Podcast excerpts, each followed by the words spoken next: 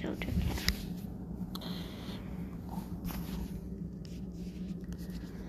Continuing from the last episode.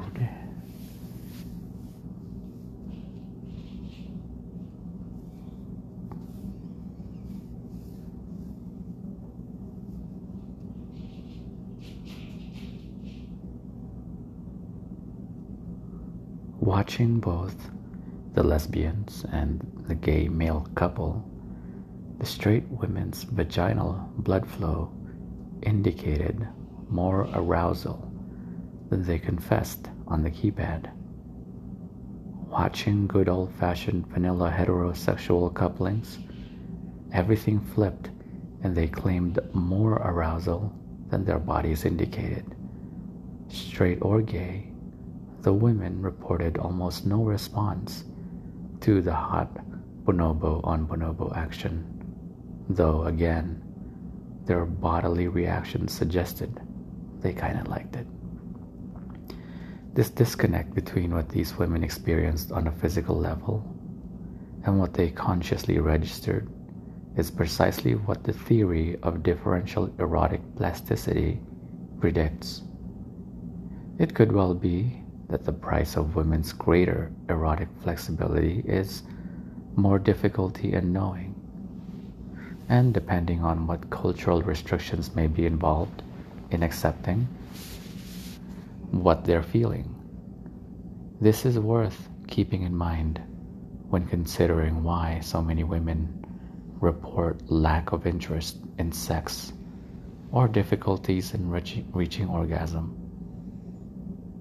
If you aren't confused already, consider that research psychiatrist Andrei Anokhin and his colleagues found that erotic images elicit significantly quicker and stronger response in women's brains than either pleasant or frightening images without erotic content.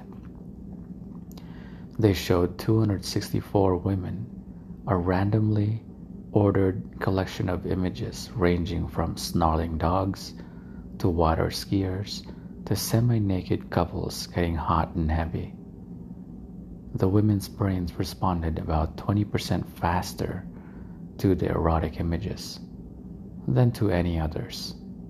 With men, this eager responsiveness was expected, but the results among the supposedly less visual, less libidinous women surprised the researchers.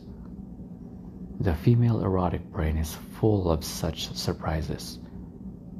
Dutch researchers used positron emission tomography (PET) to scan the brains of 13 women and 11 men in the throes of orgasm. While the brevity of the male orgasm made reliable readings difficult to get, the heightened activity they found in the secondary somatosensory cortex associated with genital sensation was what they'd expected. But the women's brains left the researchers befuddled. It seems the female brain goes into standby mode at orgasm. What little increase in cerebral activity the ladies' brains exhibited was in the primary somatosensory cortex, which registers the presence of sensation but not much excitement about it. Quote, In women, the primary feeling is there, one of the researchers said, but not the marker that this is seen as a big deal. For males, the touch itself is all important. For females, it's not so important. Unquote. Every woman knows her menstrual cycle can have profound effects on her eroticism. Spanish researchers confirmed that women experience greater feelings of attractiveness and desire around ovulation, while others have reported that women find classically masculine faces more attractive around ovulation, opting for less chiseled looking guys when not fertile. Since the birth control pill affects the menstrual cycle, it's not surprising that it may affect a woman's patterns of attraction as well. Scottish researcher Tony Little found women's assessment of men as potential husband material shifted if they were on the pill. Little thinks the social consequences of his finding may be immense. Quote, where a woman chooses her partner while she is on the pill and then comes off it to have a child. Her hormone driven preferences have changed, and she may find she is married to the wrong kind of man. Unquote.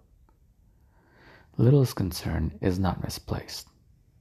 In 1995, Swiss biological researcher Klaus Wedekind published the results of what is now known as the sweaty t-shirt experiment.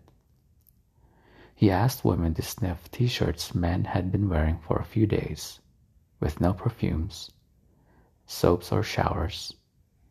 Wedekind found, and subsequent research has confirmed, that most of the women were attracted to the scent of men whose major histocompatibility complex, the MHC, differed from her own.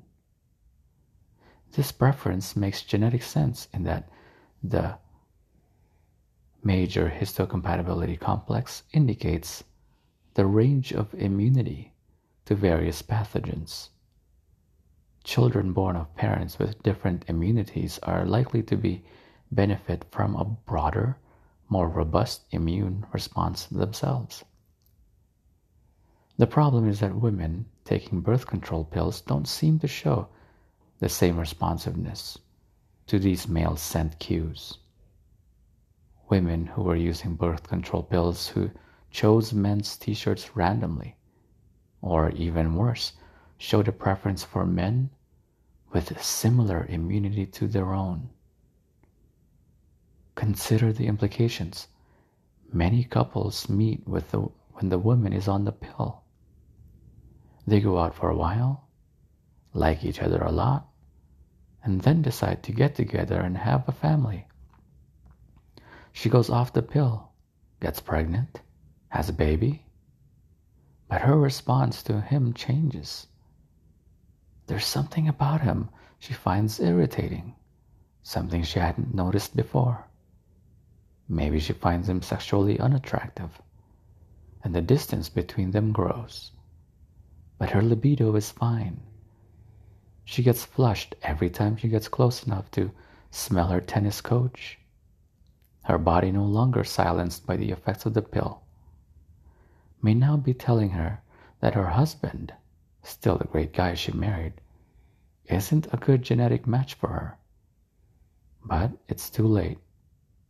They blame it on the work pressure, the stress of parenthood, each other, because this couple inadvertently short circuited an important test of biological compatibility, their children may face significant health risks ranging from reduced birth weight to impaired immune function.